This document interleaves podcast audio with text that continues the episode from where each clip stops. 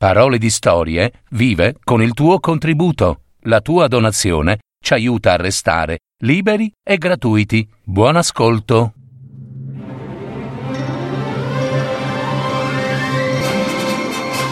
Fiabe, favole, racconti, leggende. Adattamento e messa in voce di Gaetano Marino. www.paroledistorie.net La leggenda della nascita delle Launeddas di Grazia Deledda.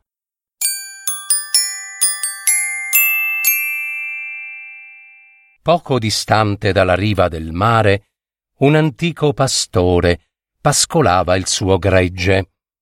Era in un tempo lontanissimo, in una primavera quasi preistorica, ma il paesaggio era quale ancora si ammira adesso. Il pastore, che era vecchio, si chiamava Sadur. Viveva con la moglie, ancora giovane, e la figlia, giovane, greca. Qua e là, per la pianura, sorgeva qualche altra capanna di pastori. Da dove venivano quei primi sardi, con le loro donne piccole e brune e con le greggi ancora selvatiche? Forse i padri loro erano venuti anch'essi dalle coste d'Oriente, con barche di predoni, che di tanto in tanto sul mare argenteo disegnavano l'ala rossastra di qualche vela fenicia. Sbarcava così un gruppo d'uomini pallidi, vestiti di corte tuniche grigie, coi sandali ai piedi e in testa un berretto a cono, e si spandevano sulla pianura come un turbine e incendiavano le capanne, predavano ciò che potevano, sgozzavano le pecore e banchettavano sotto gli alberi. Sadur nutriva un odio feroce contro questi visitatori, che l'avevano più volte rovinato.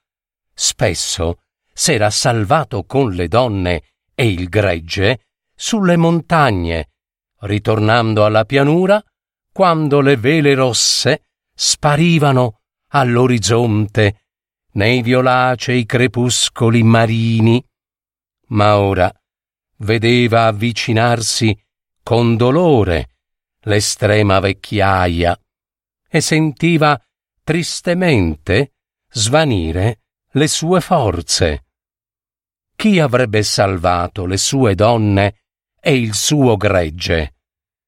Da qualche tempo, però, nessuna disgrazia aveva turbato la vita di quei primi pastori sardi. Solo dall'interno, dall'interno dell'isola, giungeva di quando in quando qualche negoziante, recava frumento, legumi, frutta secca, bracciali e altri gioielli di bronzo. In cambio riceveva lana, miele, formaggio, unghie di pecora e ripartiva. Le donne macinavano il frumento fra due pietre, cuocevano le focacce, cucivano le vesti. Sadur guardava il gregge e fissava gli occhi sul mare, ma, nonostante la pace di quegli ultimi anni, non si sentiva tranquillo. I suoi occhi si indebolivano, i suoi denti ferini si muovevano entro le gengive e le sue mani cominciavano a tremare.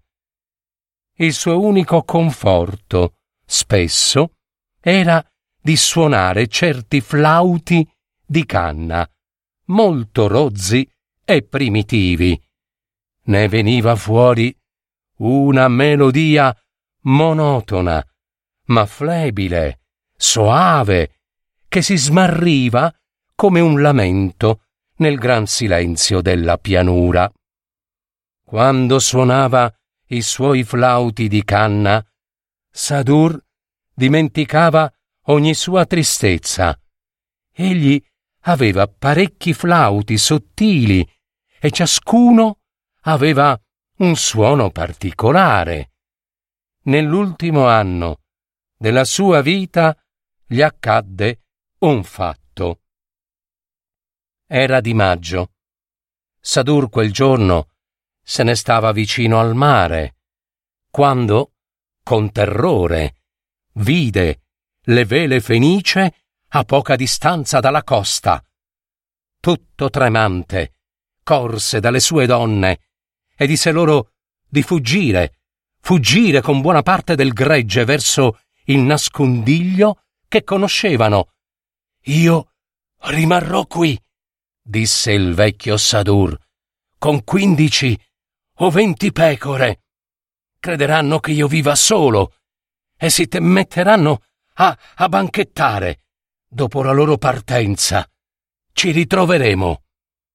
Le donne partirono, piangendo, spingendo verso i monti il grosso del gregge, e il vecchio rimase. Finse d'essere quasi cieco e si mise a suonare. I fenici lo trovarono così, in apparenza tranquillo, e credettero che egli vivesse solo, con le poche pecore smarrite nel prato vicino. I fenici frugarono la capanna, la distrussero, per accendere il fuoco coi rami dei quali era costruita, sgozzarono le pecore e banchettarono. Alcuni di loro volevano legare e bastonare Sadur, ma il loro capo, che era un giovine pallido, dai lunghi capelli nerissimi, unti d'olio profumato, si oppose. Solo quando finirono di banchettare, egli comandò al vecchio di suonare. Sadur prese i suoi flauti e suonò il giovine capo si mise ad ascoltarlo, pensieroso e triste. Ad un tratto ordinò a Sadur di suonare tutti assieme i suoi flauti. Ah, assieme? E come? E come farò? Come farò? disse il vecchio. Arrangiati, altrimenti ti farò bastonare. Allora il vecchio cercò delle erbe filamentose e unì in fila i suoi flauti. Prova e riprova, gli riuscì di suonare una melodia melanconica e armoniosa. Presi dalla sonnolenza, i fenici ascoltavano sdraiati sull'erba e una grande dolcezza li invadeva a quel suono. Il giovine capo, specialmente, pareva incantato. A poco a poco si addormentò e gli parve di non aver mai gustato un sonno così delizioso. Svegliandosi, disse al vecchio di chiedergli tutto ciò che desiderasse glielo avrebbe accordato.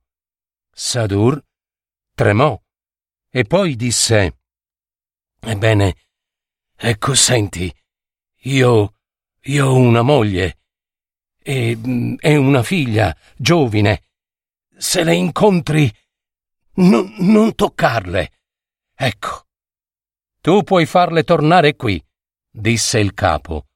Non sarete più molestati. Intanto fece ricostruire la capanna e attese che il vecchio, andato in cerca delle sue donne, fosse di ritorno. Desiderava sentire ancora il suono dei flauti riuniti e di addormentarsi ancora una volta sull'erba. Sadur e le donne e il gregge tornarono e il vecchio suonò ancora e il giovine capo si addormentò. Allo svegliarsi vide Greca, la figlia giovane di Sadur, e il luogo gli parve ancora più ameno. Vuoi tu darmi la fanciulla?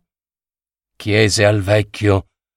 La sposerò e resterò qui, coi miei compagni. Così si formò in Sardegna una delle prime colonie fenice ed il vecchio Sadur continuò a suonare, tutti assieme, i suoi flauti di canna. Nacquero così le prime launeddas di Sardegna.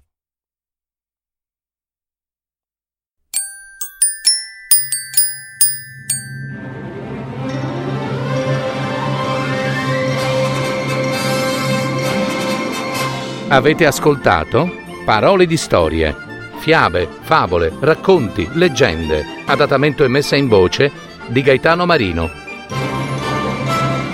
www.paroledistorie.net